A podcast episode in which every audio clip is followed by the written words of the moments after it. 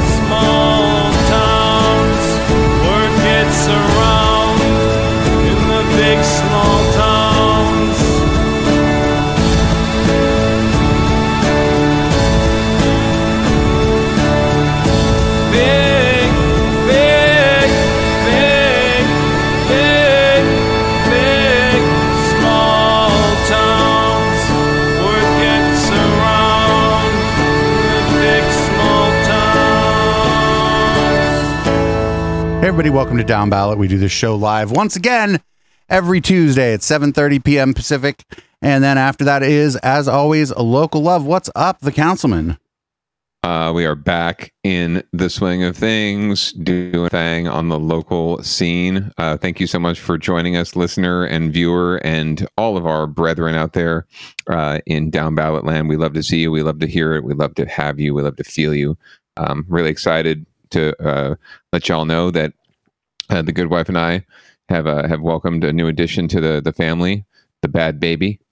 Uh, The bad baby. and uh, the the bad baby has been taking up lots of our time um, by uh, uh, literally sucking on the teat of her mom. Um, so uh, just came from that. Actually, it was was quite revealing. Um, anyway, that's taking up most of our time right now. But I'm really glad to get my head back in the headspace of down ballot and our local political scene because there's been a lot going on.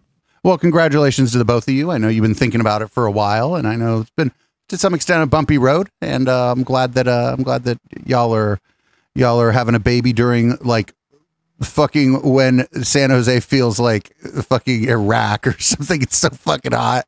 Did your baby Yeah, melt yet? Do you need another baby? Did it melt? Uh, no, and we can't take this one back even if we don't like it. So um, unfortunately, there's no there's no returns. Um, no, we're, we're we're not melting quite yet here. We don't uh, we have AC, but we haven't had to use it yet. Although I'm sure um, we might get into it very soon, just to regulate things a little bit. It was quite a scorcher today up in the 90s. So hope everyone stayed cool.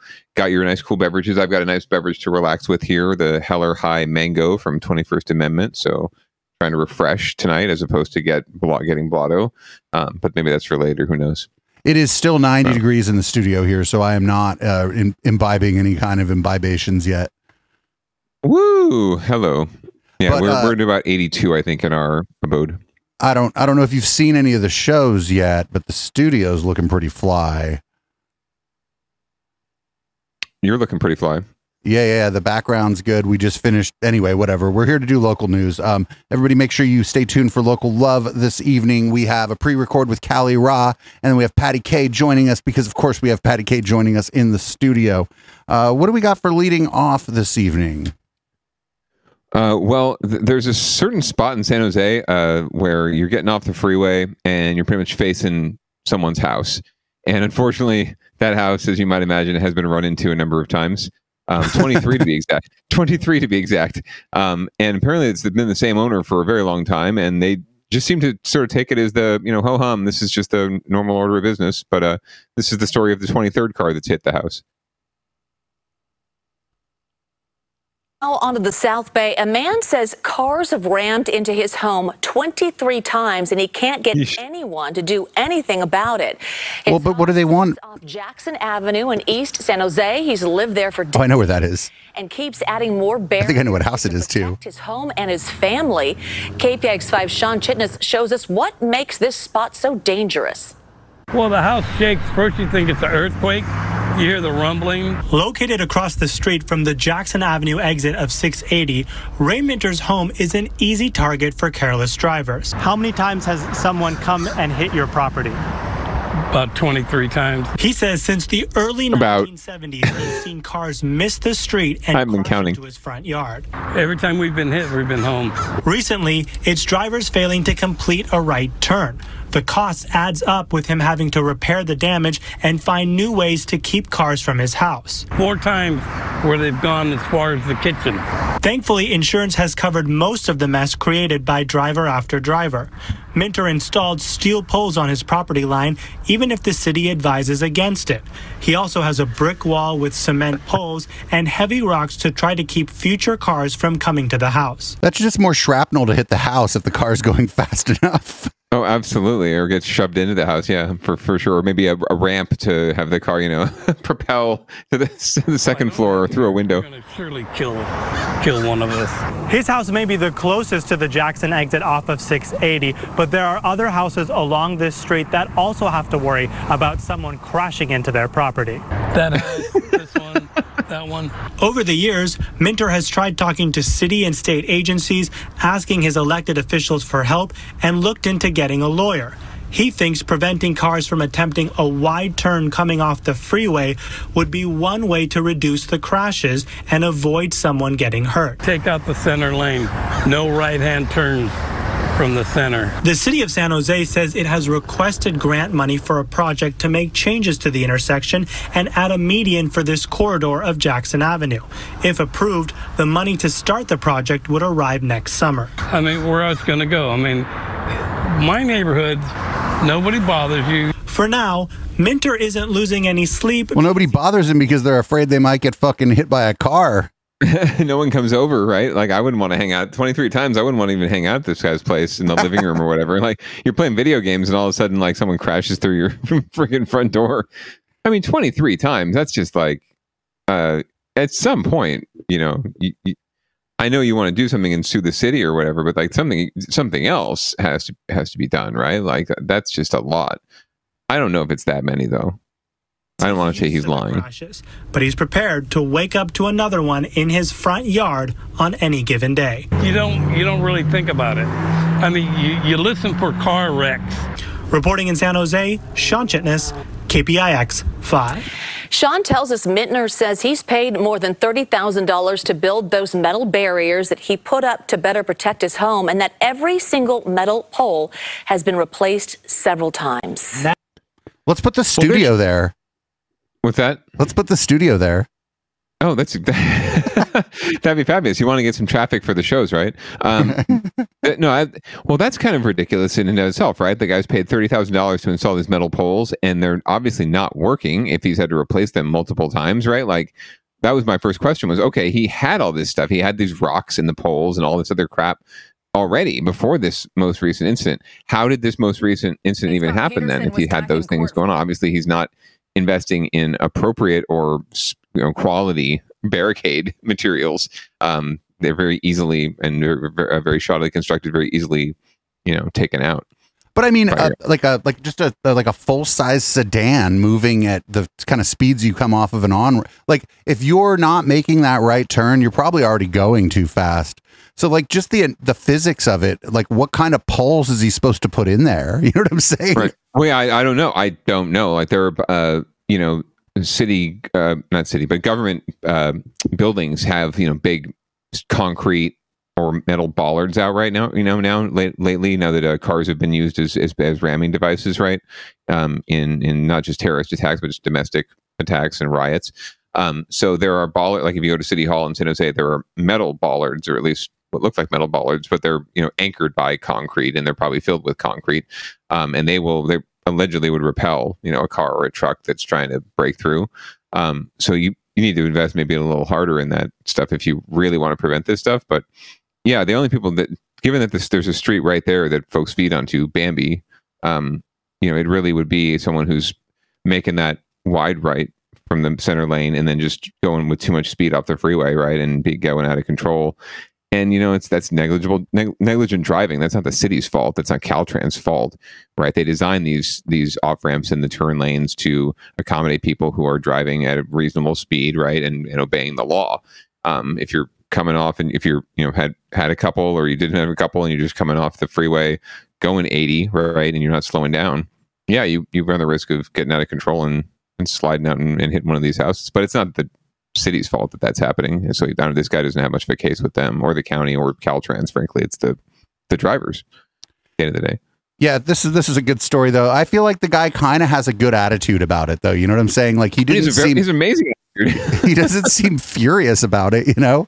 Yeah, no, he seems totally chill. I, I, that's what I, I expected the the infuriation because uh, typically when you see these stories make the news, it's not because you know someone's listening to the police scanner or someone at the city said, "Hey, we got a problem here. We need to do something about." It. It's usually the resident, right, who's pissed off about something and they're complaining to the to the press and they're getting a story made out of it. So I'm surprised, like he, yeah, he's not like frothing at the mouth. He's just sort of like, oh wow, wow. So I'm, I get the feeling maybe it's like a family member or someone else from the neighborhood that called the the media in, but um, yeah, he seems very like just uh, what do you call resigned to it, right? Like, yeah, you know, you like you hear the crash noise and you just hope that they don't get into the kitchen this time, You're like I'm making I'm making a brisket. I hope they didn't destroy my brisket. right? I'm making an etouffee. Like, come on, get out of my way.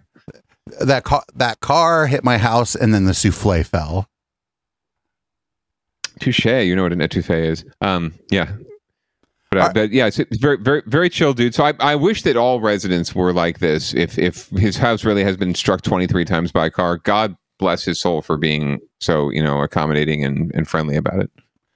All right, well, we're going to move on to our favorite segment. It's winners and losers, where the story is there are no winners, but if somebody happens to win, it's not who you were rooting for.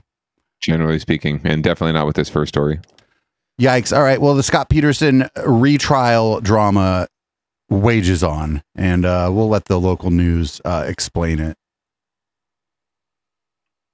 Hey, Scott Peterson was back in court for the closing arguments in his request for a new trial KPIX 5's Ann Makovec has been monitoring that hearing and joins us with more. Hi, Ann. Yeah, the court actually allowed us to record today's closing arguments. The request for a new trial hinging on whether the defense can prove that a former juror was guilty of misconduct, which they say led to an unfair trial. You're probably aware by now Peterson was convicted for the murder of his pregnant wife Laci and their unborn son in Modesto back in 2002.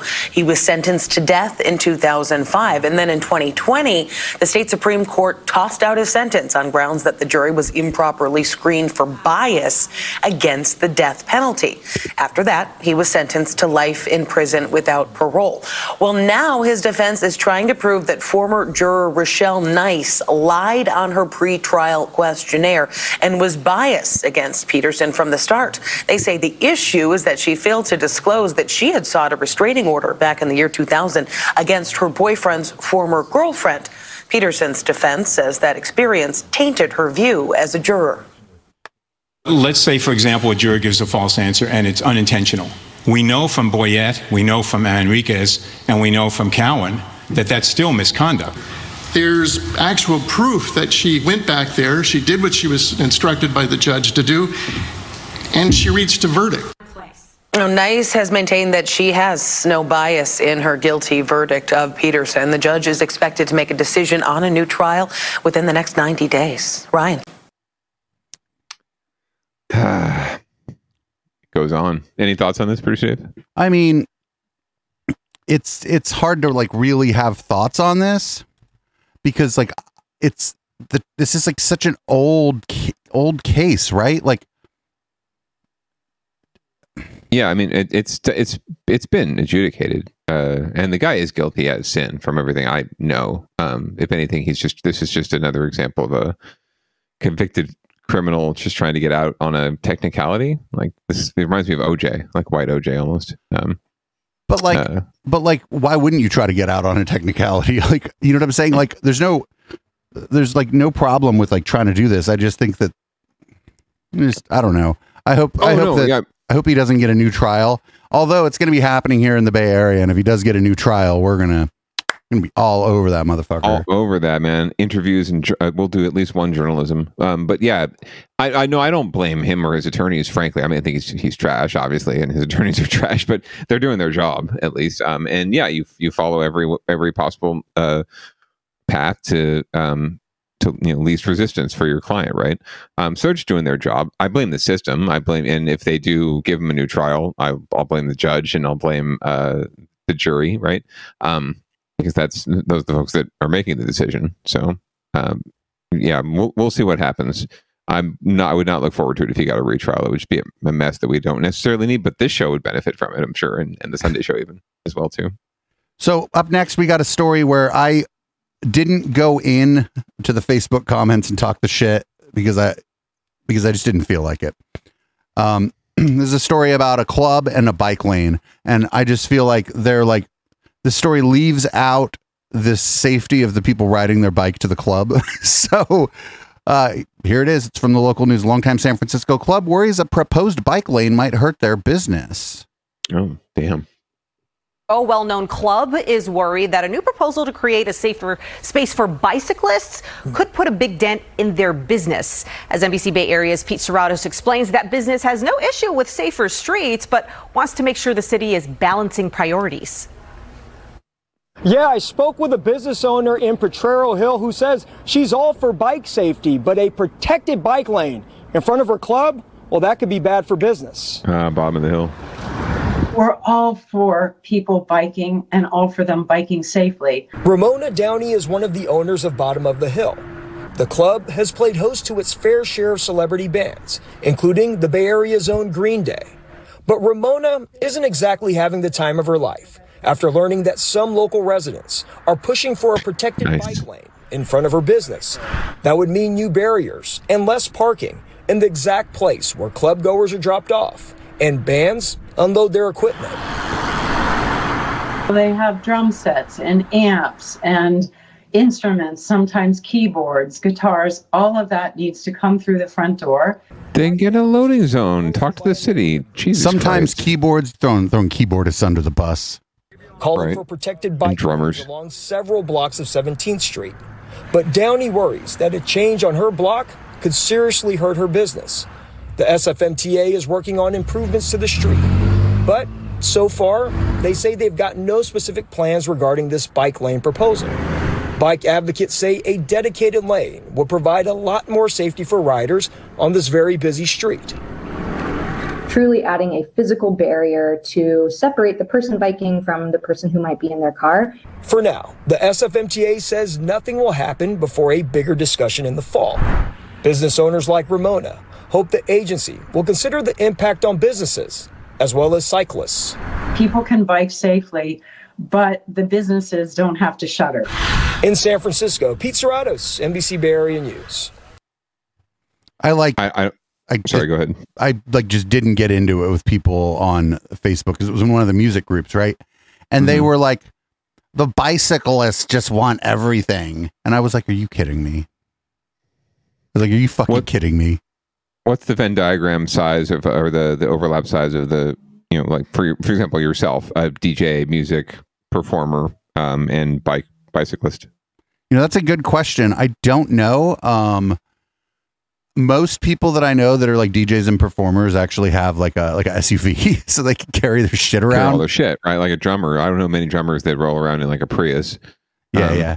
Well, Um, you can put a lot in a Prius from personal experience. Yeah, I don't know. I think it's I think it's more like a matter of like what do what do the people that live in the neighborhood want versus like what does the club want.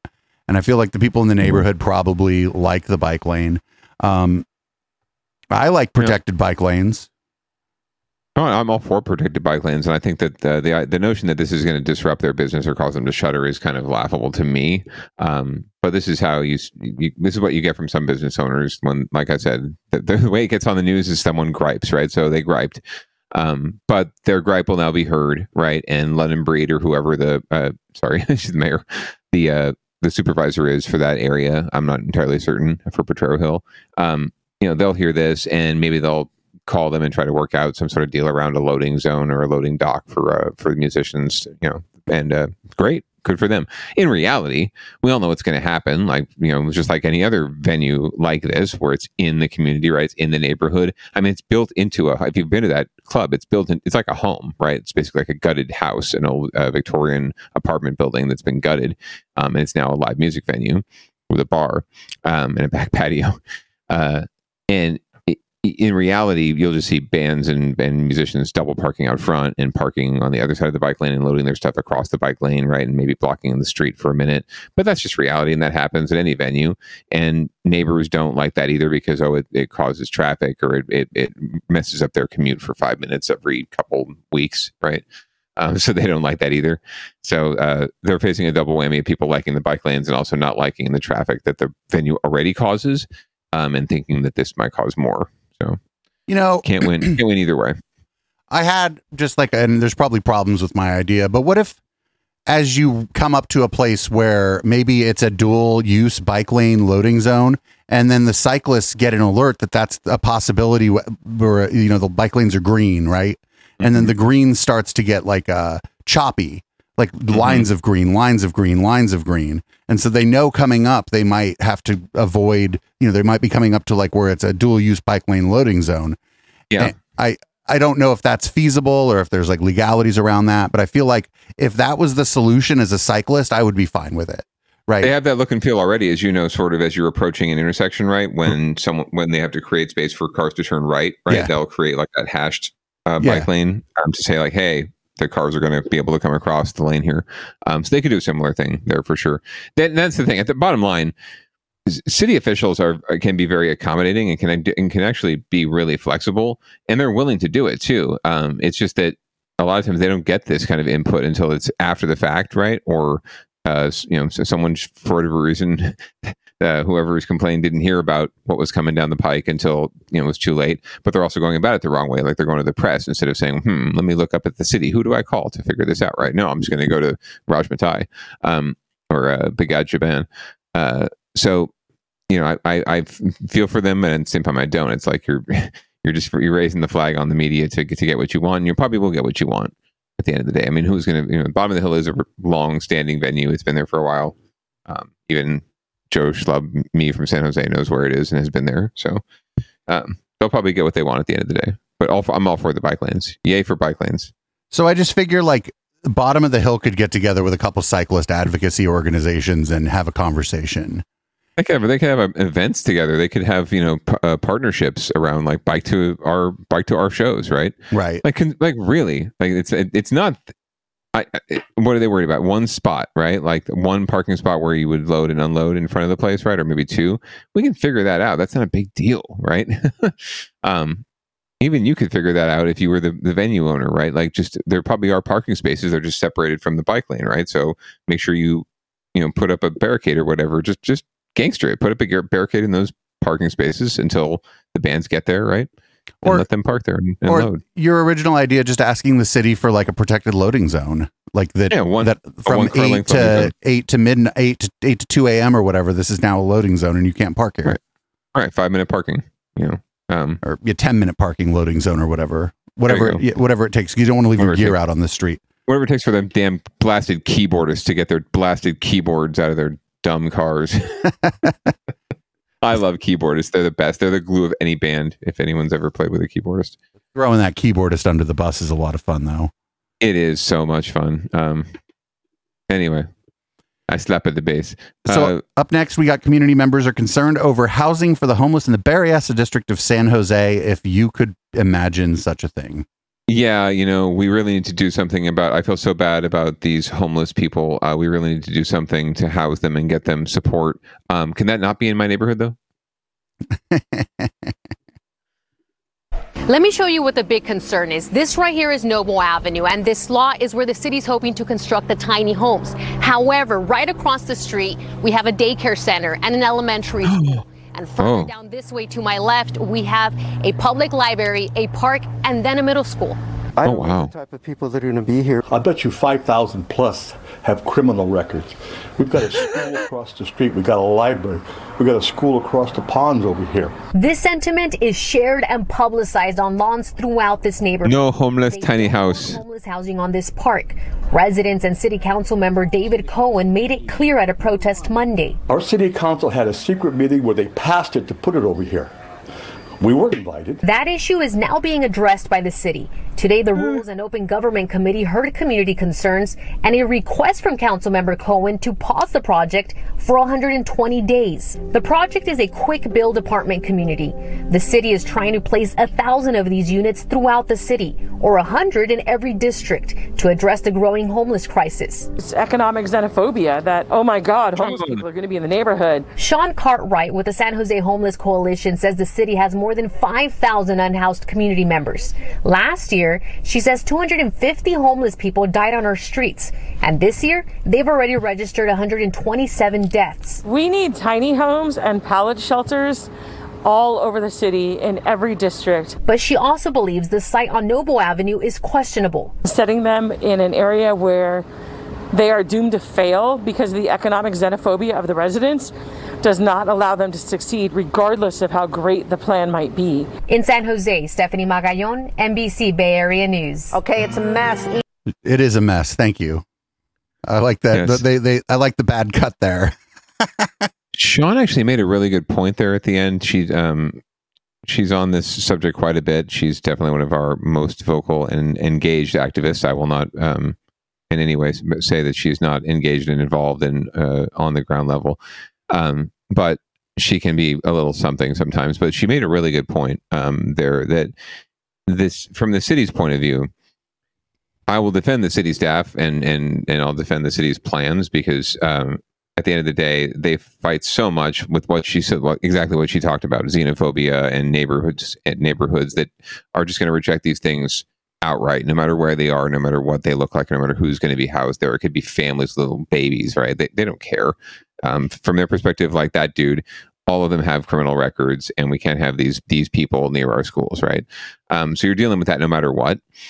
Um, but this, you know, the, the, the I think civic and government leaders could be and officials could be more thoughtful about that, about recognizing that that's going to be an issue and that's going to cause problems, and either having a game plan for how to deal with it, how to message around it, and and stick to your guns and and and keep the sites that you want to have, have and put these houses where you want to have them, um, or have an alternative and and be ready to go with that um, in case things blow up.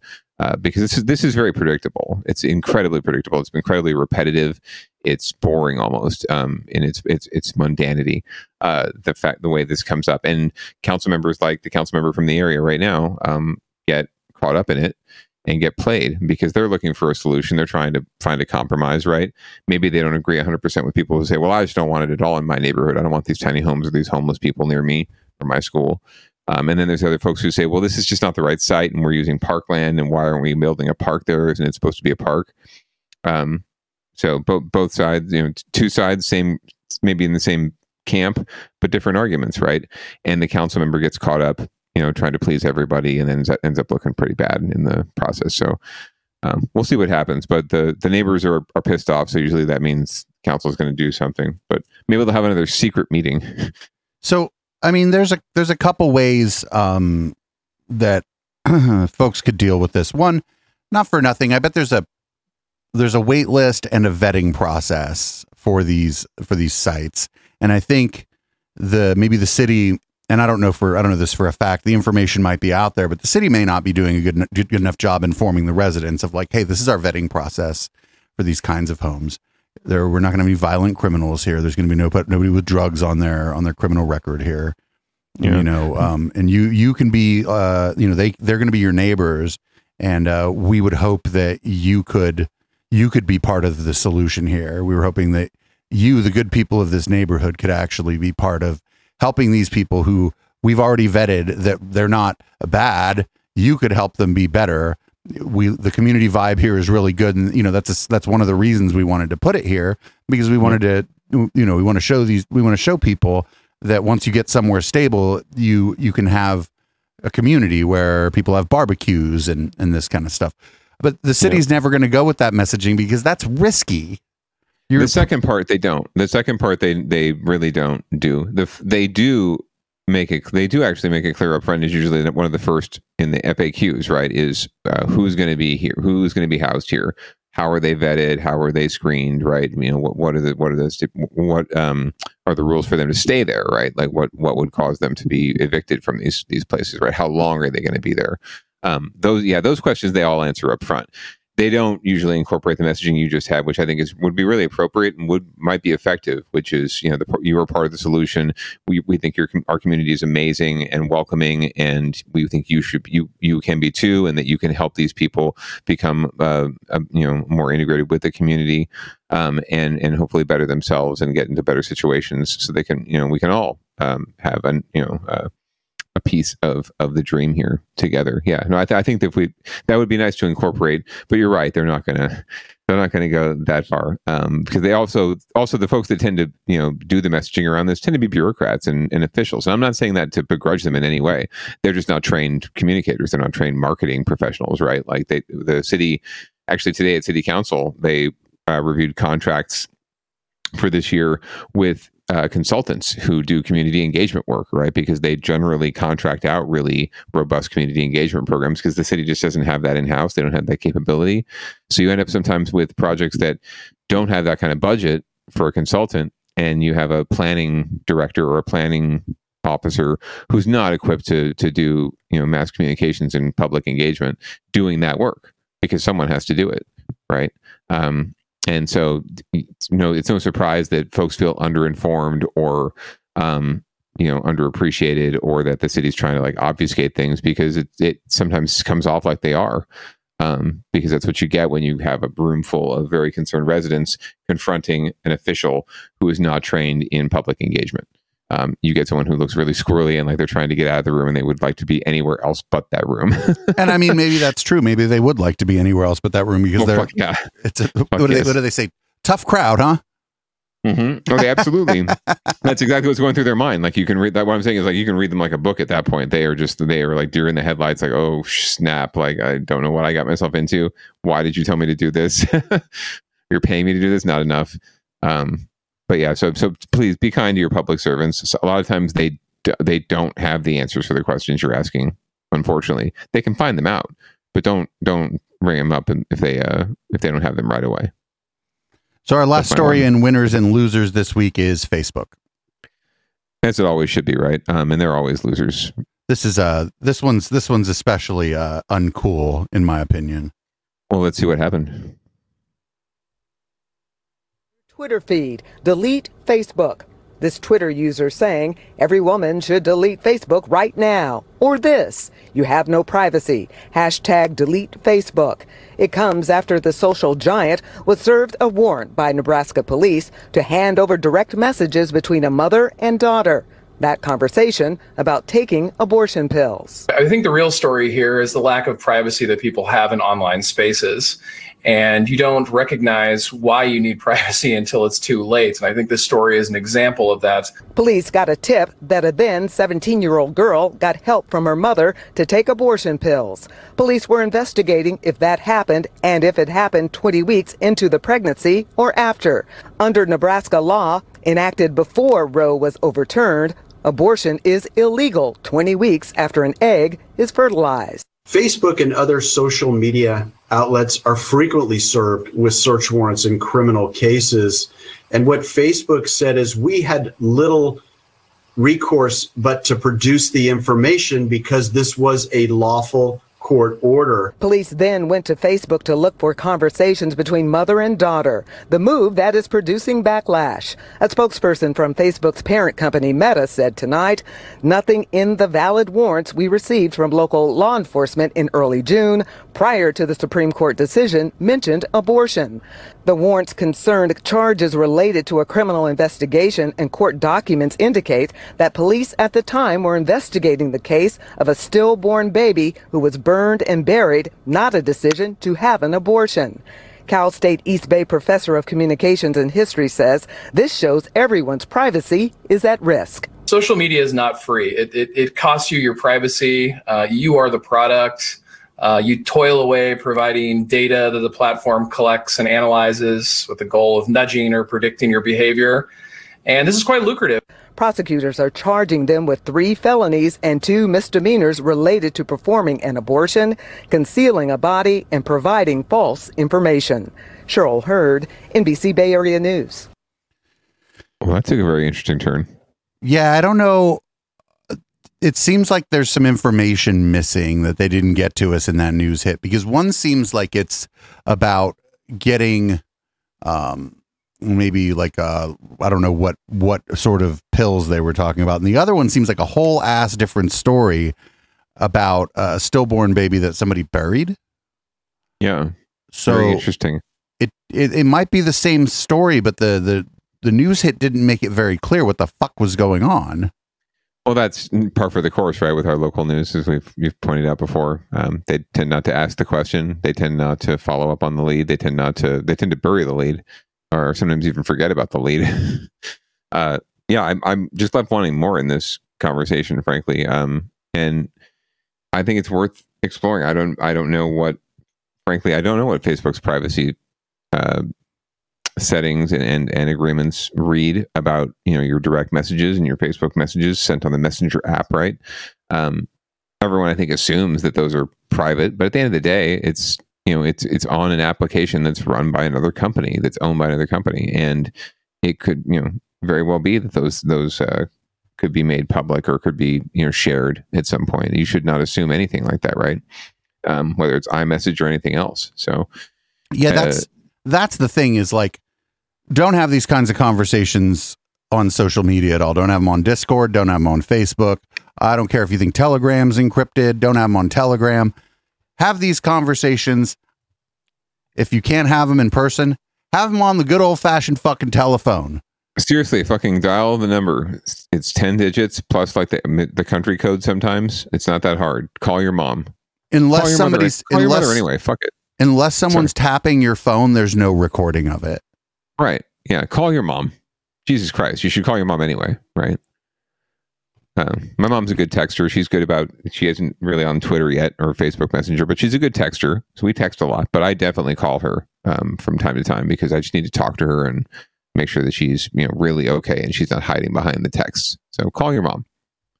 Maybe don't talk about you know uh, stillborn babies. unless you really have to. Send a fax. Somebody in the chat said to send a fax. Send a fax. That's a great idea. Nobody even nobody even knows that exists, so you're probably pretty safe there. Even the NSA isn't monitoring your faxes. Yeah, I mean, telegrams are a different story. I think they might actually be able to intercept a telegram. So we're going to move on to get your shit together. And this one's Bart. And I don't think this is really a matter of Bart having to get their shit together, but I'll maybe say why afterward. Uh, Sure. This is a story about heat, electricity, and an electric train. That's right. You know, when it gets this hot, one of the concerns is Bart's rails. In fact, high temperatures were to blame for a partial derailment about two months ago. Now today, Bart says everything's running pretty smoothly, but as we head into the week with higher temperatures, it's something they're keeping a close eye on. A forecast calling for days of triple digit temperatures is sparking more than just concerns over where to find shade. Safety is a main concern. A heat advisory blanketing the Bay Area comes with concerns for one of the Bay Area's biggest public transit providers, BART. In late June, heat warped a rail and triggered a partial derailment between Concord and Pleasant Hill. Some riders say with everything else going on, heat and its possible impact on their commute is the last thing they want to think about. Quite a high awareness of safety, right, or any kind of crime. As I as I take the BART, I, I'm pretty like watching out for stuff like that. Mm-hmm. I don't need another thing to be affecting my mind. After the June derailment, BART tells us they implemented a policy to cut their train speeds in half when temps are forecasted to rise above 100 degrees. We asked if BART was cutting speeds today. They say so far the answer is no. What would make me safer is if they re-engineered the tracks to be able to withstand these higher temperatures. From rail safety to fire danger, extreme heat is radiating concern. makes it ever more difficult, dangerous for firefighters. Contra Costa Fire explains the combo of heat, low humidity, and dry vegetation has crews on high alert. When those all combine, you have a dangerous situation. So the heat doesn't help. Uh, but we already have very dangerous conditions on the ground, and we encourage all of our residents to use extreme caution. Now, as you mentioned, this is just the beginning of that heat wave with even hotter temperatures expected tomorrow. We're keeping in touch with BART to see if they plan on slowing down their trains. In Concord, Velena Jones, NBC Bay Area News. Oh, yes, very important. So m- one of the reasons every time it's proposed that money be thrown at improving BART in any way, shape, or form, the fucking community groups come out and say no. So the guy was like, they should redo the tracks. He's right. Mm-hmm. Just go look at the average temperature in the 70s or and 80s when most of the BART tracks were built, and fast forward to 2022 and check out the average temperature in just any city, like during the summer, and you'll see you'll see five, 10 degree difference. And that may seem like a little bit, but th- those are things are built to certain tolerances. And the train, the tracks, it's just, they're not built to get that hot. And so, like, fucking, we got to pay for it. That's it. And pay for it up front so you're not paying for it on the back end, right? It's going to cost you 10,000 times as much on the back end when shit fails, especially when shit fails, right? Or even if you're replacing it down the road, right?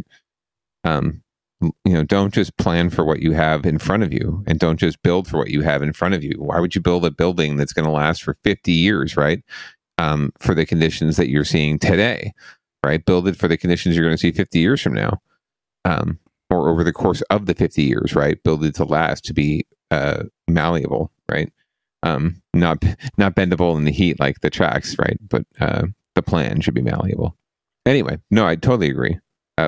Plan ahead and do it right the first time. Well, I mean, maybe they did it right the first time, but it ain't right anymore. Well, I've, I do understand. From what I understand, Bart, the issues there just go go down to even like the what do they call it? Not the grade, but the the tracks, the the width of the tracks that they use, um, being not necessarily like standards. Uh, it's like it's very unique to Bart, right? The the whatever they use there, right? They're wider. Um, The idea so- was the train could haul more ass. Right. And maybe that's true. Um, but what it leads to is when you when they do want to make changes, right? New car, like they just rolled out a bunch of new cars, right? Um, it's a, a lot more costly because they have to be made basically custom, right? It's kind of like this, similar to you know getting just built-in windows in your house and getting custom windows in your house. The, the cost goes up quite a bit once you switch over to that custom uh, stuff. So, well, uh, maybe not BART getting their shit together, but maybe just in general in public works, we need to get our shit together and start spending money to make sure that shit doesn't fail because um, these are the absolutely vi- vital pieces of our transit system. And as much as people in the cars bitch about public transportation and say no one takes public transportation, imagine if BART failed for a day, like the whole system just failed. Um, just one day in peak peak commute, like on a Wednesday. Imagine insanity. Even when one when one car one one line goes out, it causes a huge uh, problem. Uh, so, yeah, think about it. With think about our lives without public transit, without bike lanes, without light rail, as uh, good or bad, or you know, useful or uh, not useful as the systems are. Right, without them, it would be a god awful mess already. So, maybe invest more in them. That's right. That's right. So we're going to move on to down ballot watch. The DA of San Francisco, as everybody recalls, was removed from office via recall. And now it looks Rude. like the new DA is uh, doing a little bit of house cleaning, getting rid of uh, maybe some people who were loyal to uh, Chesa Boudin. That and they're the ones who are resigning because they don't want to work for her. A crime in Also Chinatown is a big issue for interim district attorney Brooke Jenkins. She's also dealing with some turmoil inside of her office as well. Assistant DA Alexandra Grayner says she's quitting. She was demoted by Jenkins, a demotion that she calls politically motivated. Now, according to Grayner, Jenkins took her off cases without explanation after she had spent months working on them. And this decision was made by Brooke Jenkins and disregarded the needs of our cases and our client, the people of the state of California. She added that Jenkins is also rolling back oversight and accountability for police officers. Brooke Jenkins' other managerial decisions also demonstrate that she is not the, progress- the progressive prosecutor that she claims to be. Every single attorney who was investigating and prosecuting police officer cases previously is no longer doing so. Yikes. Yeah. Shit's shit's hitting the fan. But we we all knew this was coming, right? Um, and as soon as uh, Chesa was recalled, and then London Breed got to appoint her own pick for successor, and London had not been a fan of Chesa Boudin, so Mayor Breed made a pick who was obviously from a different, maybe from the same uh, team or same same league, but not in the same uh, not in the same lineup, shall we say, as as Chesa in terms of progressive uh, uh, prosecutor um, and reformer. So uh, this was bound to happen, and you're kind of seeing the, the backlash, right? Like when Chesa came into office and was elected to office, uh, you saw a backlash from prosecutors who had been there, who were part of the establishment, and didn't want what he was offering and what he was selling, and they left, right? And they were the ones that fomented this the the uh, the vitriol that eventually became the recall effort. Um, and they helped uh, get him recalled. And now they're celebrating and coming back. And his team and his people who had come in thinking, oh, this is great. We're going to have some real reform and we're going to do great things. They're realizing, well, shit, we're not going to get anything done and we're getting, we're going to get uh, blackballed anyway. So um, I'm going to step back and go find a job in the private sector or somewhere else and, and wait it out and maybe come back when there's a, a better situation happening. Yep. Here's another. Uh, here's another story about the uh, interim San Francisco district attorney. Sheets going down. brief. A shakeup at the San Francisco District Attorney's Office. Assistant DA Alexandra Grayner just announcing that she's resigned from her post and is speaking out against District Attorney Brooke Jenkins. Grayner said she is stepping down after being demoted for political reasons. Adding that days after firing 15 attorneys, Jenkins took her off cases she had spent months working on without explanation. Grayner said we can't trust Jenkins to do what's right for the SFDA's office or for San Francisco, not if it comes at the expense of her political power, which we now know is funded quite generously by conservative interest groups. This week, Jenkins came under fire when it was revealed that she was paid more than $100,000 for consulting work with a nonprofit with ties to the Chesa Boudin recall campaign. Jenkins ah. says that organization, Neighbors for a Better San Francisco, has an advocacy arm that supported the recall, and her work was with their nonprofit organization. Oh, okay. At the same time today, Jenkins spoke at an event raising awareness about a 2006 cold case homicide. Our Da Lin was there and he asked her about the assistant DA stepping down, and she told him it wasn't political and that she doesn't want to address it on camera. He also asked Jenkins about the payments that she received. Right now, I, I'd rather stick to the subject at hand. Um, I'm here to, to honor a mother who just buried her child. There will be a time for those questions, but right now, this is about this family. Alexandra Grayner is speaking to KPIX tonight about her resignation, and you can watch that interview tonight. We saw that already. We saw like a we little that clip of it. already. We did. saw- we saw a little clip of it. Yeah, I mean, like we kind of thought this was going to happen. Like, I don't know, like recalls are recalls are stupid, but They are. There's a thing called elections, um, and sure enough, there's an election coming up pretty soon, actually, for the DA. So uh, Ms. Jenkins is going to have to defend herself at the polls, and she's got some opponents lining up already. It seems like. Let's take a live look at San Francisco City Hall, where the district attorney's race is heating up tonight. show off. We have a lot of cameras here now, but fucking show off. You got a city hall camera. On the two new candidates vying to unseat the city's brand new top prosecutor. I can get you a city hall camera. is really starting to take shape, and it could boil down to some very important issues. Showing off again. To crime and safety Mhm. in the city. On Thursday, Look at our studio. two more people threw their hat into the ring. Former San Francisco Police Commissioner John Hamasaki has criticized Jenkins' approach to crack down on drugs in the city. Hamasaki had a contentious relationship with SFPD and fashions himself a progressive who's all in on criminal justice reform. Joe Alioto Veronese is a civil rights attorney, former police and fire commissioner, and former police officer who insists he brings the right experience to the table. This is actually getting down and doing the work and, and holding the system accountable on both sides, on the criminal justice side and the safe city side. I'm confident that I can do it. I can I can make people feel safe again in 60 days in San Francisco. And at the same time, we can start to do the real work of rehabilitating the criminal justice system. The new candidacies come just a day after Jenkins took heat for being paid more than $100,000 for consulting work for a nonprofit with ties to a billionaire who bankrolled the recall of former DA Chesa Boudin.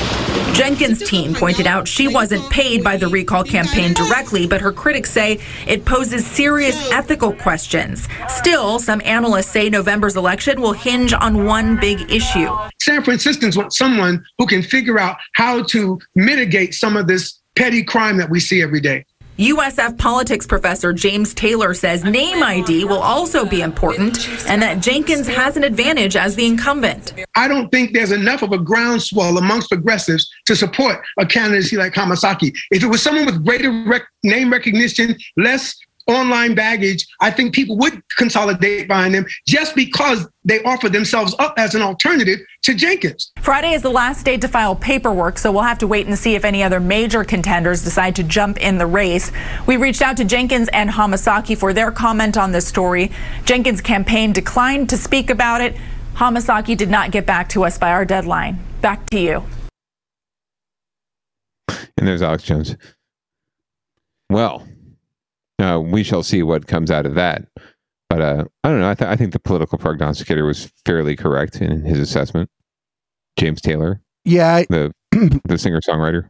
yeah, I didn't. I don't know any of the people who were running, but I'm, I don't live in San Francisco either, so Truth. Um, I I hadn't heard of them either, frankly. So, um, but uh, and he's ge- right. Generally speaking, if it, unless it's a, like a household name, it's going to be a little difficult, um, given where things are at right now. And the recall was so recent, um, and its success. And this Ms. Jenkins is running on the coattails of that, and with the support of the mayor and others. So, you know, it's it's going to be an uphill battle no matter what.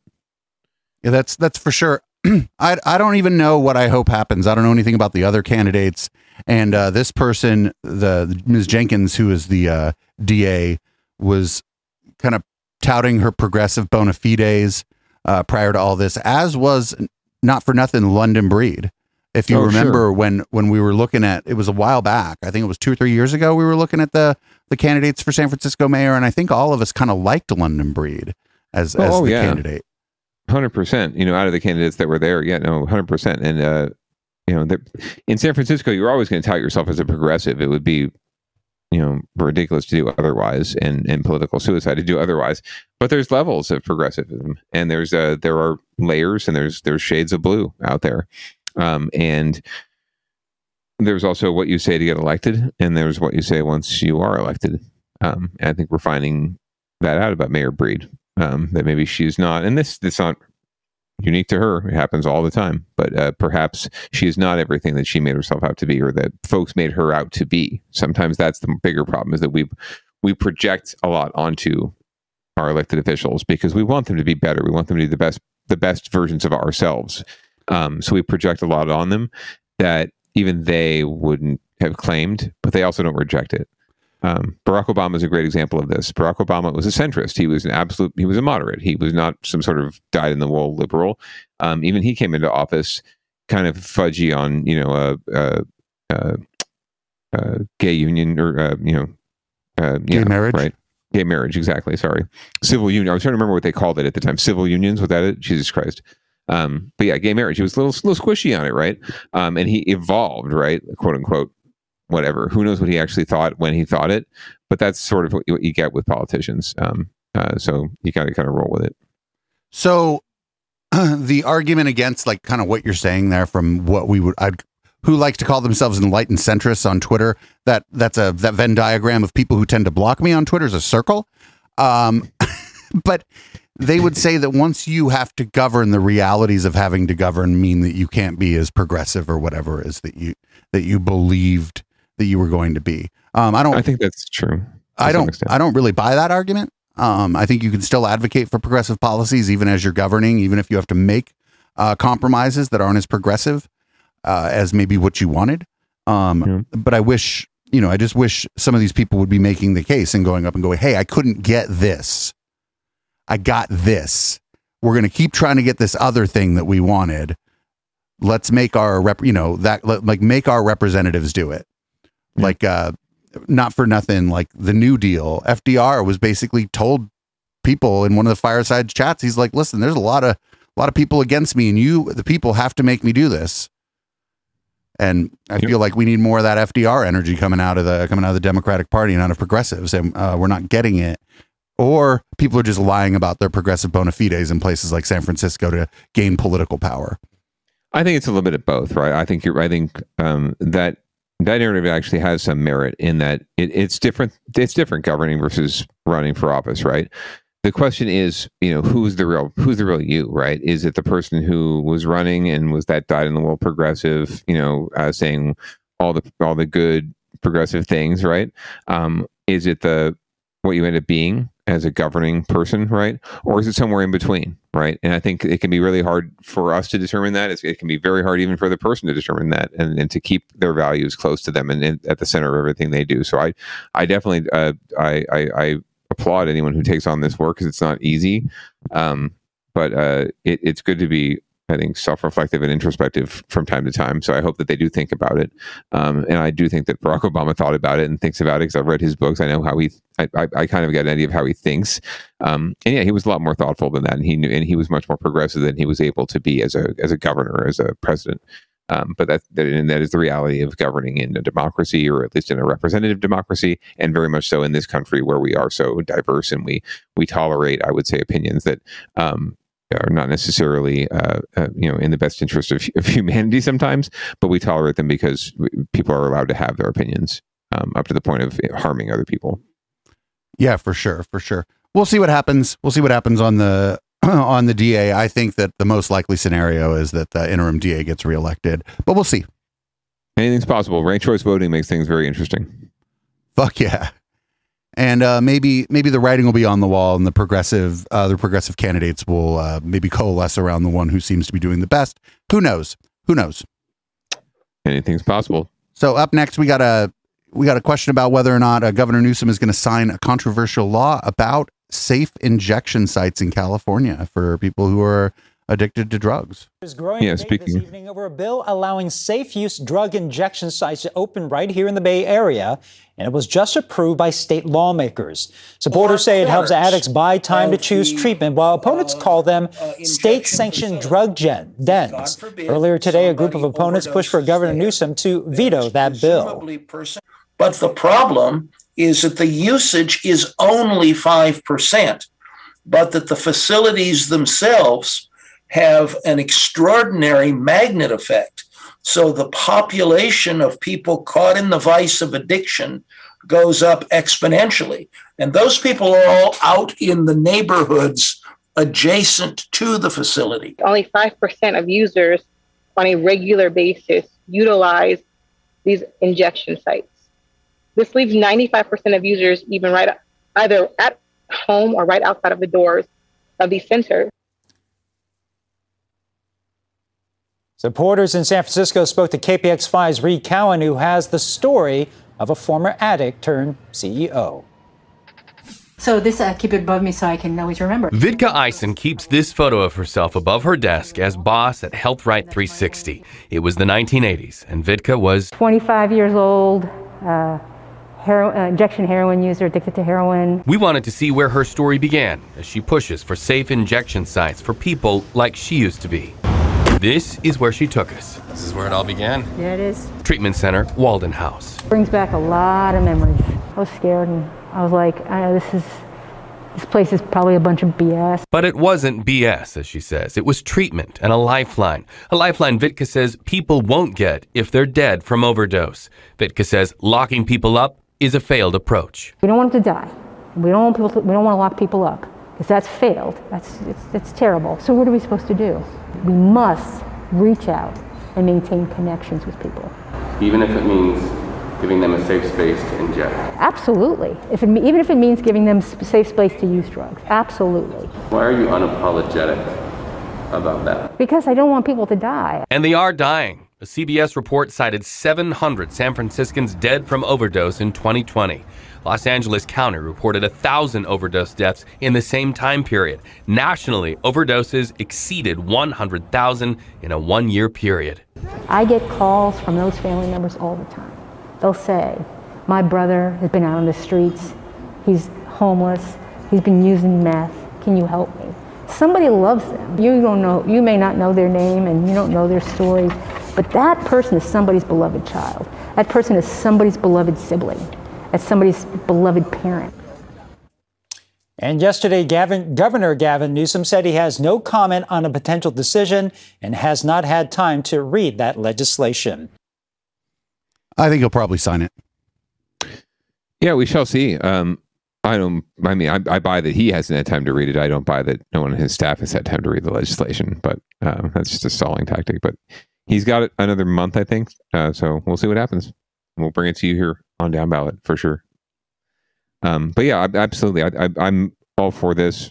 Uh, it, it's all about compassion and finding opportunities to connect with people and engage with people. And if you provide spaces like this, you can do that. And you might even be able to reach them um, and get them into some sort of treatment and, and, and, and find ways um, out of their spiral. Uh, so, uh, all for this. Much better to do it in a clean, safe environment than out in the streets because you're going to be they're going to be using anyway. Yeah, it works really well in other countries. I know, like the Scandinavian countries in Europe do it, and it seems to work really well there. Yeah, and and you hopefully reduce the risk of overdoses and problems. Um, and again, you can reach people; they're coming to you now, right? And you can hopefully find a way to to connect them with services. Um, anyway, well, moving right along. Are we are we uh, wrapping it up for the evening? Um, I mean, you, you and me are. I mean, for, but... for, for down ballot, for down ballot, of yeah, course. Local, yeah. local love is a whole different story. Yeah, I, we're I not we're not up against it or anything here, but uh, and mostly because we have our our our uh, first uh, thing on local love is actually a wonderful pre-recorded interview the media wench did with Callie Raw. So oh, lovely. Yeah, yeah. But we'll we'll go ahead and move on to and another thing. This is some great news. I didn't get to attend, um, mostly because I'm lazy, but also because it was fucking a million degrees out. I'm not going to the San Jose Jazz Festival and drinking a bunch of beer in the million degree weather, but it's back. And uh, friends back. of ours played. Noah and the Architects played. So that was great news, actually, because that's a, it's a big event here in San Francisco or San Francisco in San Jose. And some people who have uh, seeing a, a person who's been in the, been in our studio and played music for just us on the lineup for something like that is just really great. Isn't that tremendous? Yeah, they. I think they are making an effort to reach out to more local artists now, um, especially as they come back from co- from the COVID hiatus. Right, they've the last couple years has not they've not been able to do a real jazz fest downtown. So this is one of the marquee events um, that happens in San Jose every year. Draws a lot of people here. They spend a lot of money. It's really good for the economy. It's really good for the community. It's really good for our profile nationwide, um, especially in the arts and cultural scene. Um, and also some other events that are coming back that they're going to talk about in this story. But it's just it's just really good to see. And hopefully, like uh, I could not get out because I had other uh, other duties with the bad baby. But um, you know, I'm looking forward to getting out at, at more events like this as they come back in San Jose because this is exactly what San Jose is all about: is community and diversity and fun.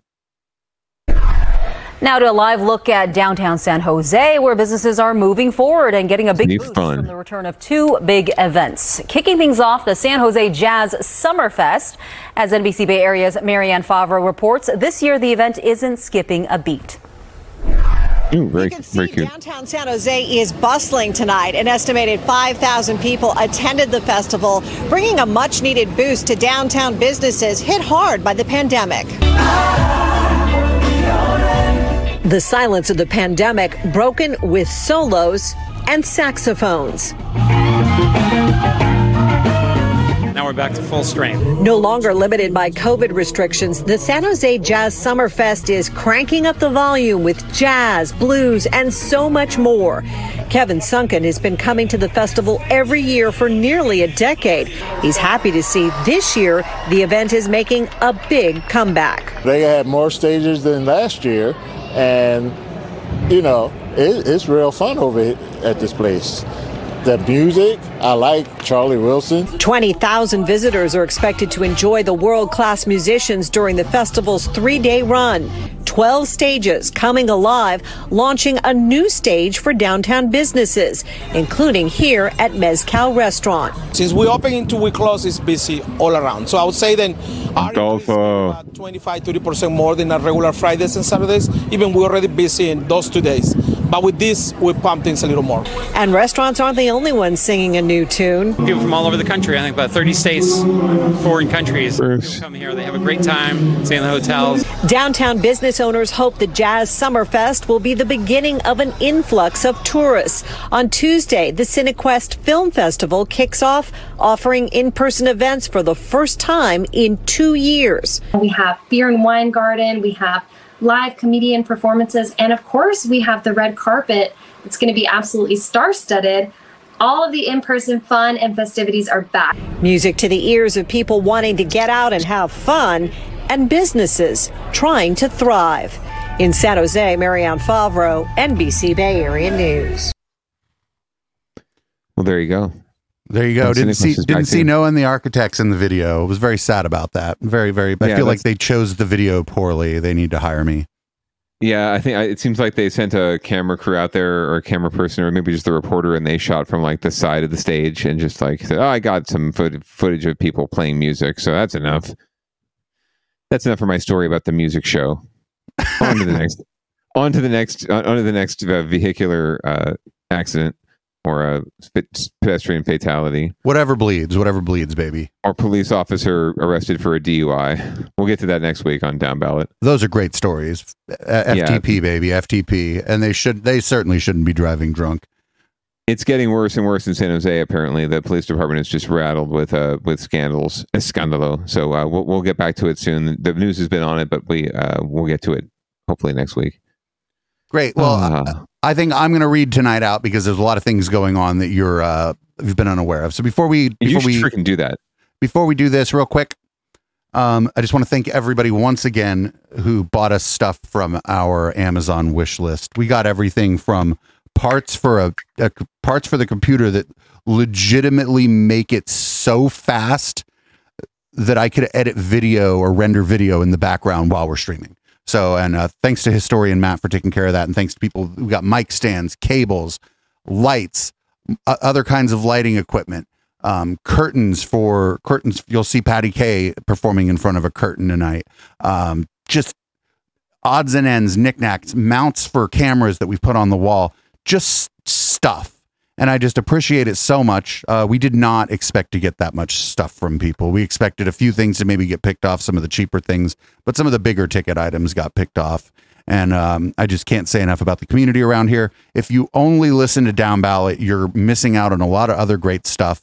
Um, if you're just a pod listener, make sure you check out our other shows. Just type Echoplex Media into your podcatcher. But what we'd really like for you to do is to head on over to twitch.tv slash Echoplex Media and join the Now Space. Hit up the live shows. You're going to find something you like. You're going to find something you don't like.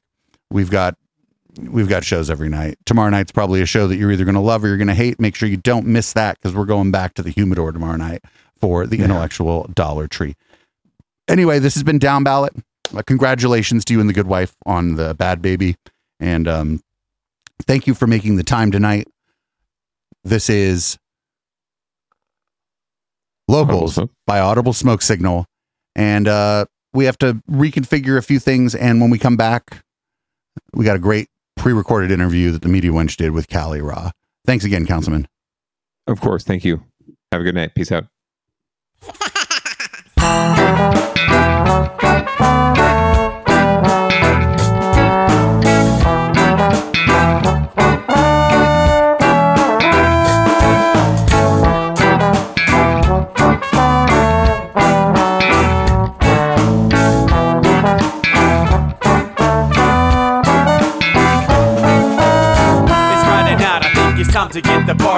Pick up my phone just to Dress up real nice for the ladies at the bar. And I'm driving in my car just to get to where they are.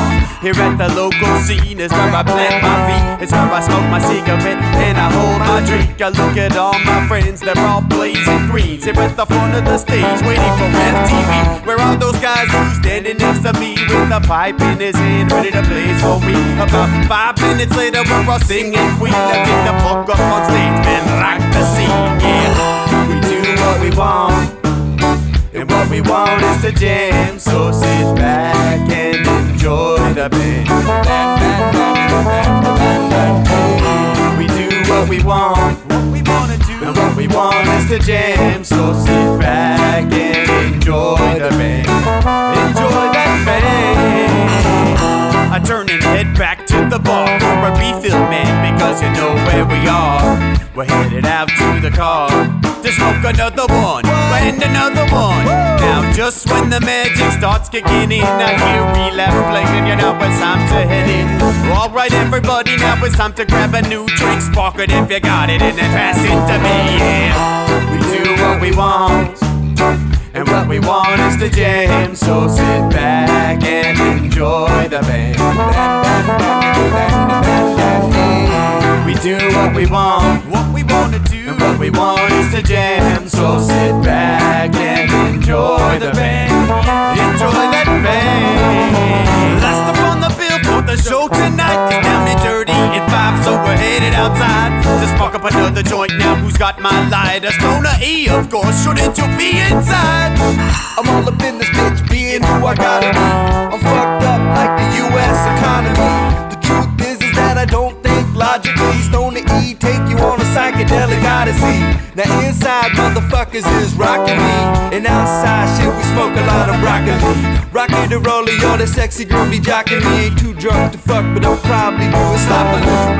We do what we want, what we wanna do, and what we want is to jam. So sit back and enjoy the band, enjoy the band, enjoy that band. We do what we want, and what we want is to jam. So sit back and enjoy the band. Yeah, yeah, yeah, yeah. Marley say that he like jamming and he hope he like jamming too. Well, I gotta say, thank you, Bob, we do. Yes, I gotta say, thank you, Bob, we do. Well, Bob Marley said that he like jamming and he hope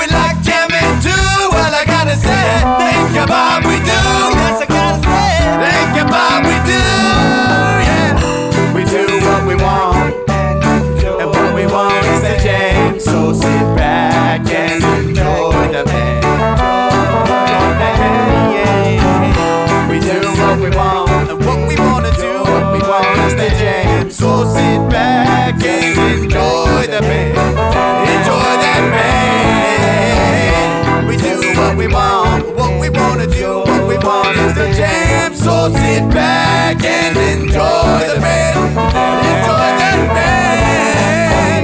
We do what we want, and what we want is to jam. So sit back